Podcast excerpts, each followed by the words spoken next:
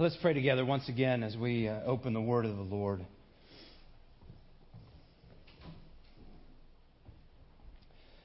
God, we do acknowledge that you are sovereign and good. You are gracious and lovely. And Lord, you have revealed yourself to us in your world, in your creation. And you've also given us special revelation of yourself through your word. So I pray that over these next few minutes, as we continue, consider this encounter with Jesus and the disciples and the 5,000 or so people, God, we pray that you would open our eyes and help us to see more of you, more of the way that you're working in our lives, and how we should live in light of what you've written here. Help us, we pray, in Christ's name. Amen. Amen. Well, as uh, let me ask you a question, and you can just think about this. But when it comes to being tested, and I'm not talking about an exam at school, students, I'm talking about those tests that come by in our lives, those hidden variables, if you will. How do you respond? How do you react when you're tested? Do you withdraw? Do you become very quiet and introverted and kind of bottle everything up? Do you gut it up? Do you just think, okay, I'm going to do the next thing. I'm going to press on and I'm going to, the next, one step, keep, just keep moving, just, just keep swimming, as uh, Nemo would say, right? Or do you lash out? And this may be related to the bottling up because you can only bottle up so long and eventually you explode, right? Or do you reach out to others? Do you acknowledge your need for help and say, hey, I need someone to come alongside me?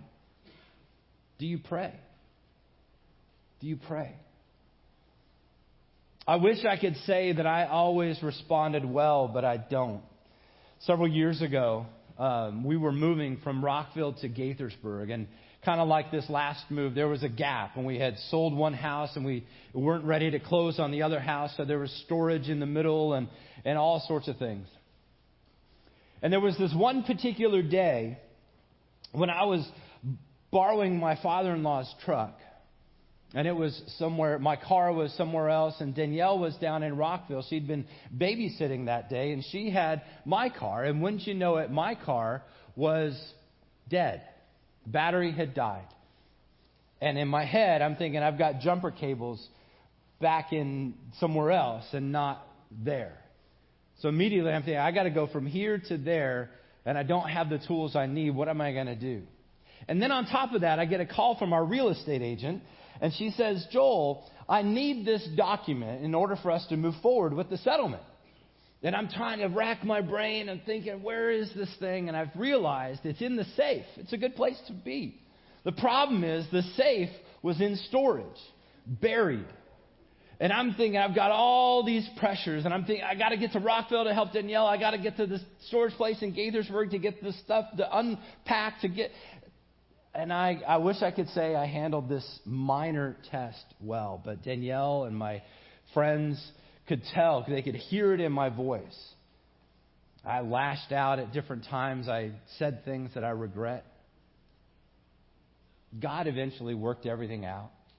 I don't remember all the details, but it just, the jumper cables that I thought were in another place were in the car where they needed to be. The truck that I was driving had a strong enough battery to jump that car, and everything was fine on that end. The documents, we figured that out, and we sold the house and bought the next one, and everything worked out. But in the meantime, this very minor test that God placed in my life, I failed. I had failed the test, I think, because I was owning the weight of the problem. I wasn't sharing it with other people. I even had friends saying, Hey, Joel, how can I help? And I'm like, No, I just got to deal with this. I was lashing out, and I was a mess over what was a rather minor test. And I, I, say that because Jesus tests us at various times in our lives. He tests us in a variety of ways. And sometimes it's small and almost just like jumper cables and documents, just minor. Sometimes it's big and painful. And today, as we consider the book of John together, we get to see a familiar passage where Jesus tested his disciples in the feeding of the 5,000. In fact, this is one of only two miracles that happen that show up in all four gospels. Every gospel has some account of the feeding of the 5,000. The other miracle that they all show is the resurrection of Jesus Christ, which is appropriate because they are the gospels of Jesus. This week, when I wrote out the when I sent when we sent out the midweek email, I challenged and encouraged you to read all four accounts of the feeding of the five thousand to, to make some comparisons. And I, I hope you took time some, to do that because it's interesting. When we read parallel passages like that, we kind of get a glimpse into how each author, how God is moving by the Holy Spirit to lead the author to point out different things in each setting. You know, by way of similarities, there were 5,000 men in each of these situations.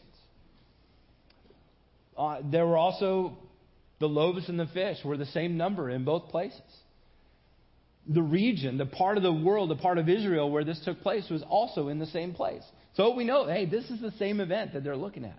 But there were a couple of differences, a very minor differences, but I think they make a big difference. So that means a minor difference that makes a big difference would be a major difference. Maybe. I don't know. Interestingly, in all of the other accounts, whenever the feeding of the 5,000 happens, it shows up after the retelling of the death of John the Baptist. So, and, and it's interesting because the Gospels don't say, and John the Baptist died. Instead, it said, Jesus retreated to this other place after hearing on the death of John the Baptist. And he goes back, and then it says, For this is what happened to John.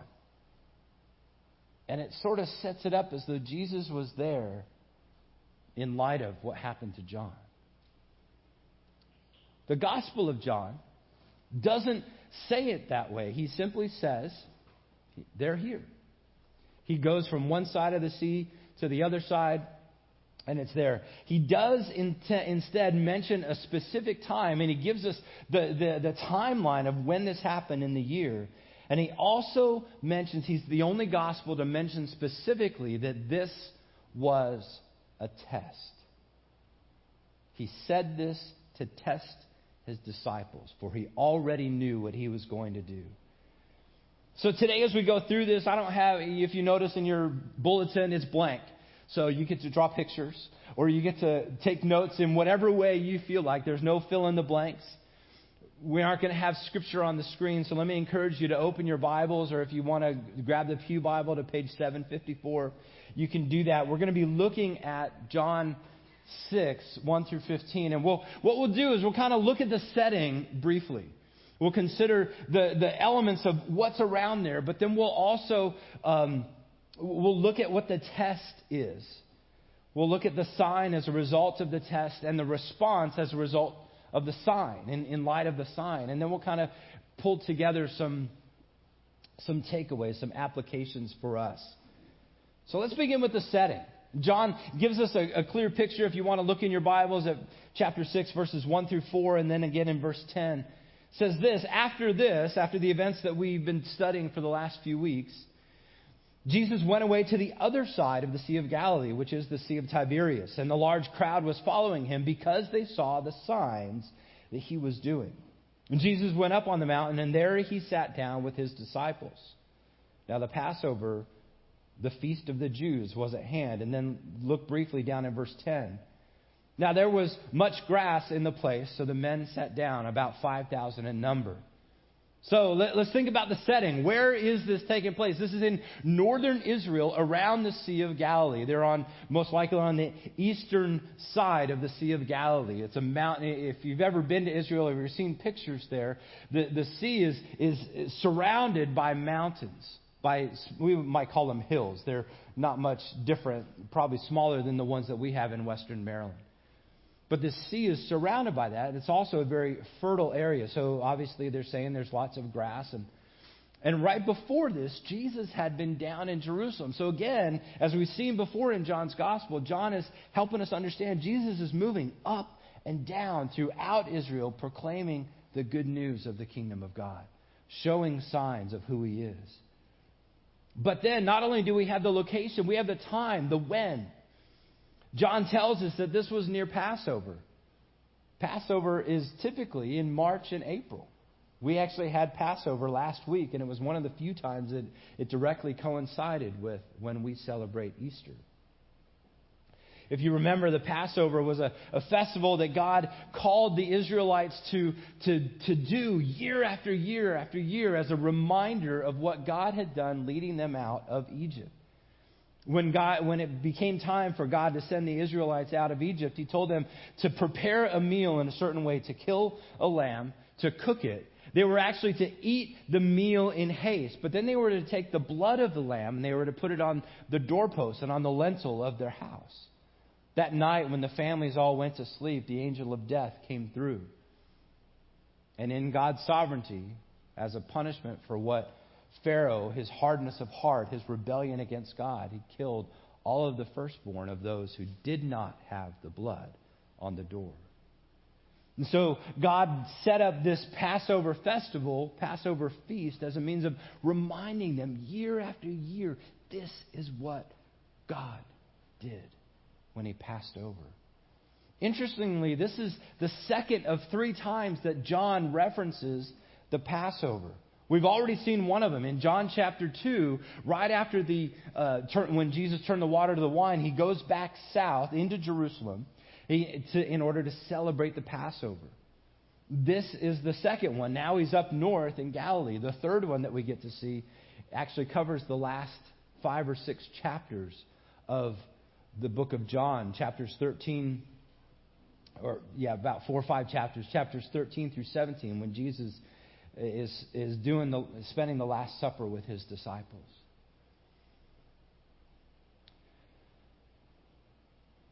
So we understand where this took place. We understand when, around the Passover feast. Who was involved? We see Jesus, obviously. We see his 12 disciples. Two of them are named. But we also see 5,000 plus people. One of those differences between John's account and the other gospel writers is they all say women and children as well 5,000 men plus women and children. But then that leads us to the test. That leads us to the crux of this, of this text. Look at verses 4 through 6 in John chapter 6. Now, the Passover feast of the Jews was at hand. And lifting up his eyes and seeing the large crowd that was coming toward him, Jesus said to Philip, Where are we to buy bread so that these people may eat? He said this to test him, for he knew what he would do. You see, it's unclear if Jesus was intending this to be a Passover meal or if he simply understood that these people would need food.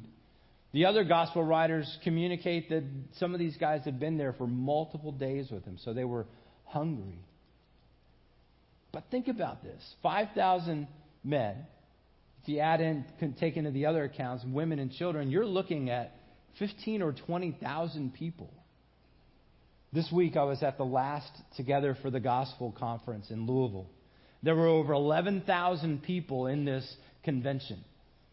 And just to make this thing work, there were hundreds of volunteers, people in red shirts, and you knew you could ask the red shirt people anything, and they would tell you, or they would tell you who you would find. But they also had a bunch of blue shirt people who worked for the convention. There were dozens of those people working security, guarding the doors, providing catering, all sorts of things.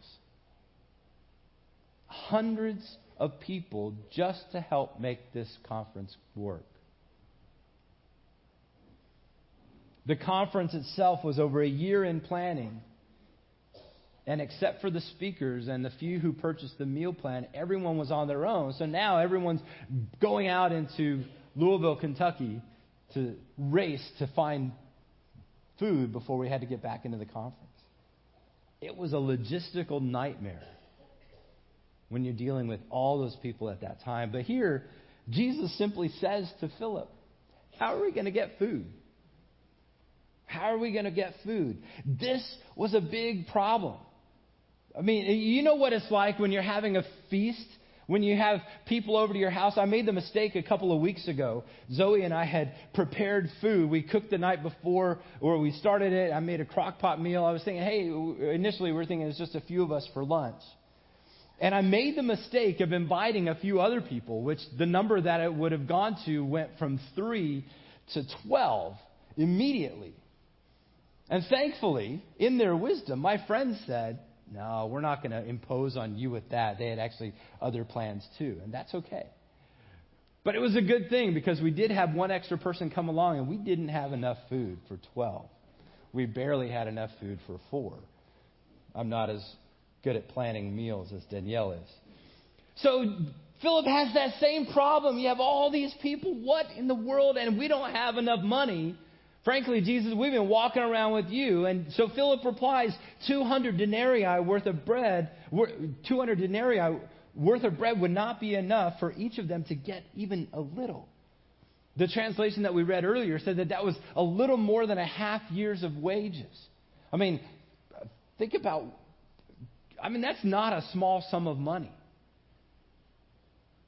And if that's what Philip is carrying around in his robe, that's a lot of change in his pockets 200 denarii, and yet it was clearly not enough.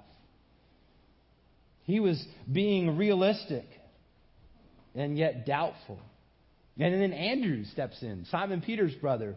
Look at verses 8 and 9. It says, One of the disciples, Andrew, Simon Peter's brother, said to him, There is a boy here who has five barley loaves and two fish. But what are these among so many? What are these among Jesus, here's something.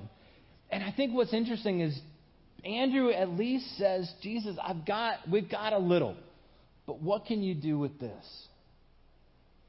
You see, one of the challenges we run into with our society becoming so affluent is that we've failed to recognize how much we need each other. We fail to recognize how much we need God. Danielle and I have had a conversation over the last couple of weeks at different times. She was listening to a podcast that was talking about the affluence of people in certain parts of Africa. And, you know, in, in those places, the women typically would walk out to the well and they'd get, they'd fill up their jugs and they'd take it back to their homes and they'd have this very much communal time. And when there was a need, they would all kind of reconcile problems because they knew they needed each other. They knew they were going to show up at the well the next morning, and a man, if there's an awkward scent there, we're, we're, we got to make sure that this is good. But the guy in this podcast that she was listening to mentioned that as people became more wealthy in that area, they began, began building bigger houses and building walls around their houses. So instead of being able to see one another, instead of being able to enjoy community with one another, they were walling themselves off, becoming so much more self sufficient. And now the sense of community has diminished. And so when there are true needs, there's no one available to know that. Danielle also mentioned from that podcast, there's an author named Jennie Allen. She and her husband had just moved to a new area. And they got into the new house in the middle of summer and they realized that their air conditioning was not working and it was going to be a few days before someone would come and fix it. And so the neighbors happened to be there and they were helping out. And the guy recognized the problem that was there and he said, I have a spare AC unit if you'd like. And they used it for months. And that, that ability to, to, to express and receive help in time of need became the means by which they created a sense of community in their neighborhood. And I think that's a bit of what Jesus might be doing here. He presents his disciples with this problem and says, How are you going to solve this problem? For which they're thinking, and I, this is my kind of looking at this, Philip's thinking, I don't have enough money to solve this problem. And even if we pull all our resources, it's still not enough. And Andrew's thinking, here's a little bit. But I wonder how often are we in that same boat when God tests us? How often am I in that same boat with my jumper cables and frantic running around all over Montgomery County trying to solve this problem? Losing my sanctification at the same time. How often are we in that same boat where we're thinking, I have to solve this problem? I have to pass this test. When maybe all the while Jesus is saying, Come to me, all you who are weary and heavy laden. I will give you rest.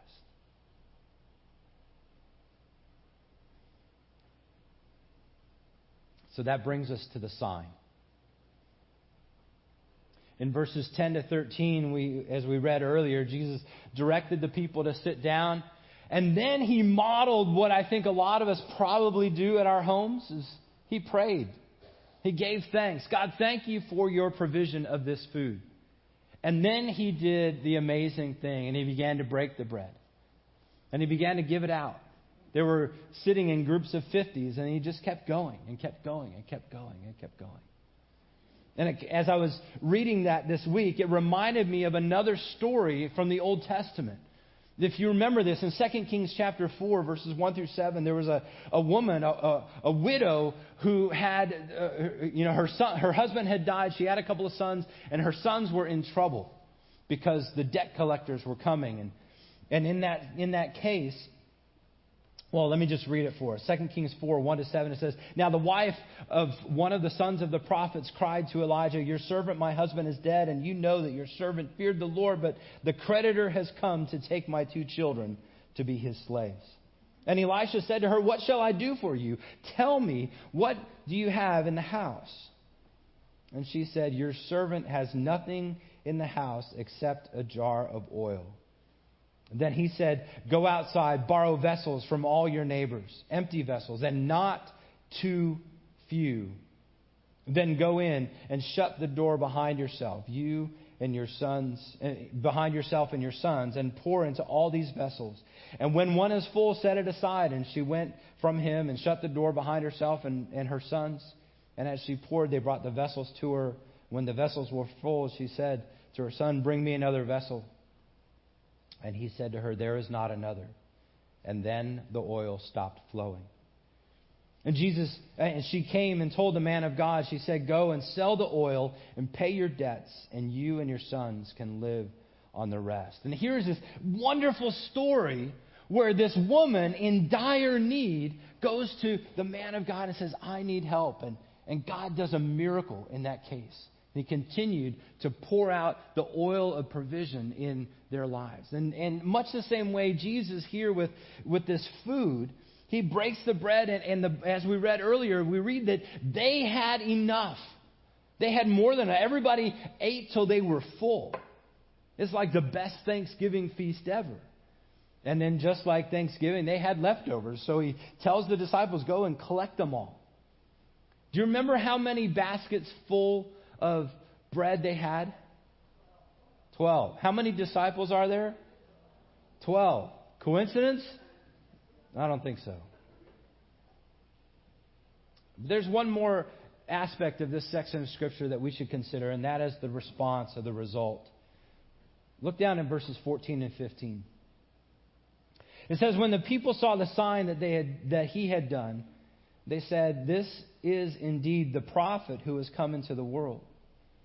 And perceiving they were about to come and take him by force to make him king, Jesus withdrew again to the mountain by himself. You see, here the people saw yet another sign. And they could see, man, Jesus is something special. He must be the one. And I bet in their minds they were thinking back to Deuteronomy 18, verses 15 to 19, when, when Moses says, There will come after me a prophet, and him you shall follow, and him you shall listen to.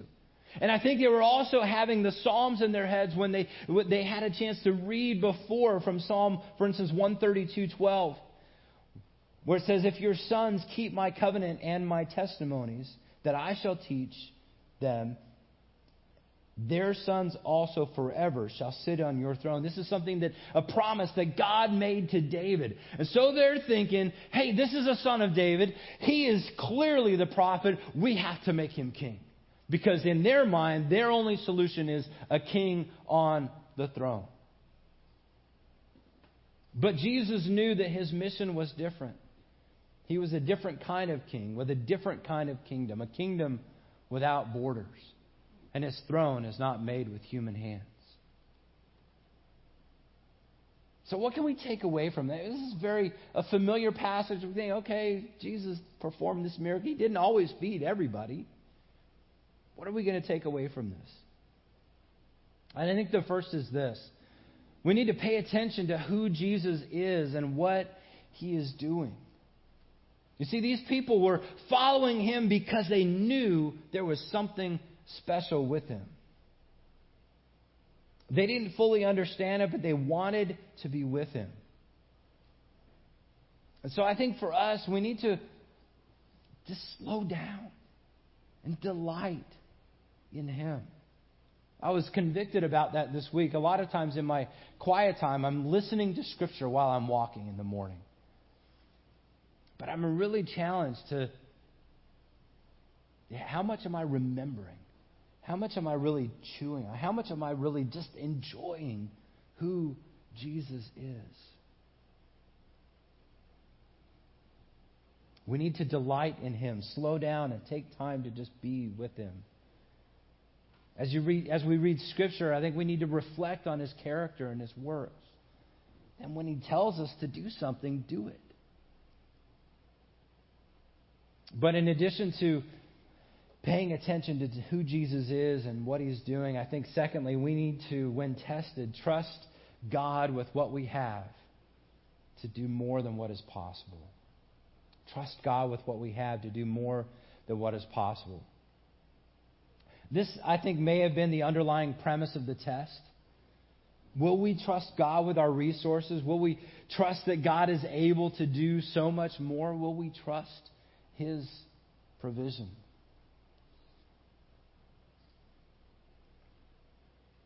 And I, but also, will we recognize that the tests that Jesus brings us are for our instruction and edification? He knows what we need to learn. And are we coming to Him for help in that time of need? In reality, this was a pretty minor test. But what about the other tests in our lives? What about job loss or being downsized? Or what about a test of personal illness or the illness of a family member? Or what about that test of strife with a friend? The death of a loved one? The rebellion of a child? There are so many ways that God allows tests in our lives. And are we pushing against Him with those things? Or are we getting on our knees and praying and saying, God, I need your help? What is it you're doing in me in this situation?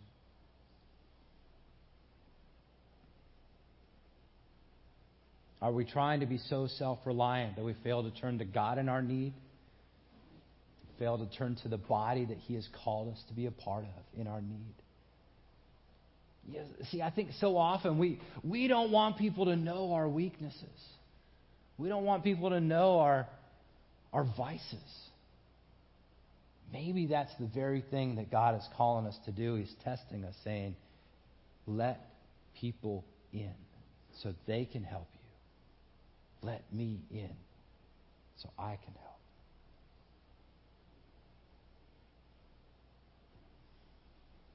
Yesterday at the men's breakfast, Danielle's dad came and talked, and I know a lot of you guys were there. And there, there's a, lot of things that he's, he didn't say that's been very interesting in his life. There's been two different seasons when he was without work. And it was so fascinating to watch him go through those seasons. One of them was right before Danielle and I got married. He had been laid off from work. He'd been out of work for seven, eight months before we got married. He had now one girl, two girls in college, private Christian college, two more girls in private Christian school, a mortgage, all these things. No job. And yet, right about the time that his job was going away, God had opened up a door for him to do some consulting. It didn't make all the ends meet, but it made most of them get there. Jump ahead 10 years later, he was downsized again, without work for two years, and he had just built a house. And not a small house, as he mentioned yesterday. God opened up little things here and there, but it was two years of waiting. And I asked him a while ago, I, a couple years ago, I said, So, Fletcher, how are you feeling about retirement? And he said, Well, I'm not worried. I've eaten from the hand of God, so I know He's going to take care of me. I know He's going to take care of me. I don't know that I'd be able to pass those kind of tests with the grace that He did.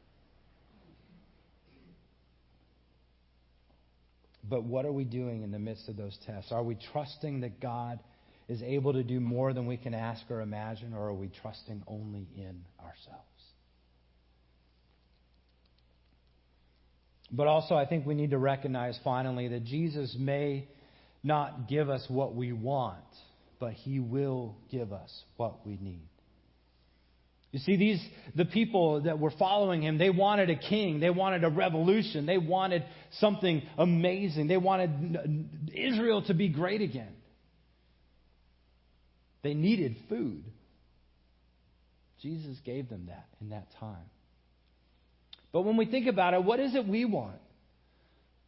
Sometimes we, we come to Scripture and say, God, I, I want your I want wisdom. I, I want to know how to live the good life. I want to live my best life now. We want a good teacher. We want a good moral leader, someone who will who will do these just speak truth into our lives. And not the truth, the big T truth, but my truth. But what is it we need? Yeah, we need food, and God has given, God has told us He'll give us our daily, you know, in the Lord's Prayer, give us this day our daily bread. He knows what we need. But ultimately, what we have to recognize is that we need a Savior. We need a Savior. Uh, you see, the problem of, of guilt in our culture our, our, culture doesn't know what to do with guilt. We don't know what to do with that problem in our lives. So in, instead of taking our sin and saying, oh, this is wrong and I need to repent of this, we're saying, oh, no, no, no, no I want to justify. This is my truth. We've gotten rid of the objective standard in our culture. This is me. You do you, I'll do me. But what we have to recognize is that we need to deal with the guilt of our sin. We need to recognize that sin is sin. Sin is an offense to God. We like to justify our sin and rewrite our standards. One of the speakers this week is John Piper, who's a well known pastor and author and speaker. And he noted that in our society, we like to think, now hear this closely. He said, we like to think that our problems are alien, our problems are outside of us. I don't have a problem, you have a problem. And our solutions are inside of us. But what we read in Scripture, what we see in Jesus, is that our problems are inside of us. And our solution is alien. Not outer space Martians, but Jesus Christ. It's outside of us. It's only by coming to Him that we can truly find the peace we're looking for. It's only in coming to Him that we can find the solution for the problems that ail us. So, Jesus, I think, tests us in order to grow our faith and our trust in Him. So, when tested, are we running to Him or are we running away? I pray that we will run to Him and then look around and see how His people, His family, our family, the body of Christ is there to help. Let's pray. God, thank you for for this example, for helping us see how you work in our lives and how you test us. And God, I pray that you'd help us. When trials come, when challenges are in front of us, help us to turn to you and to trust that you are working for your glory and our good. In Jesus' name, amen.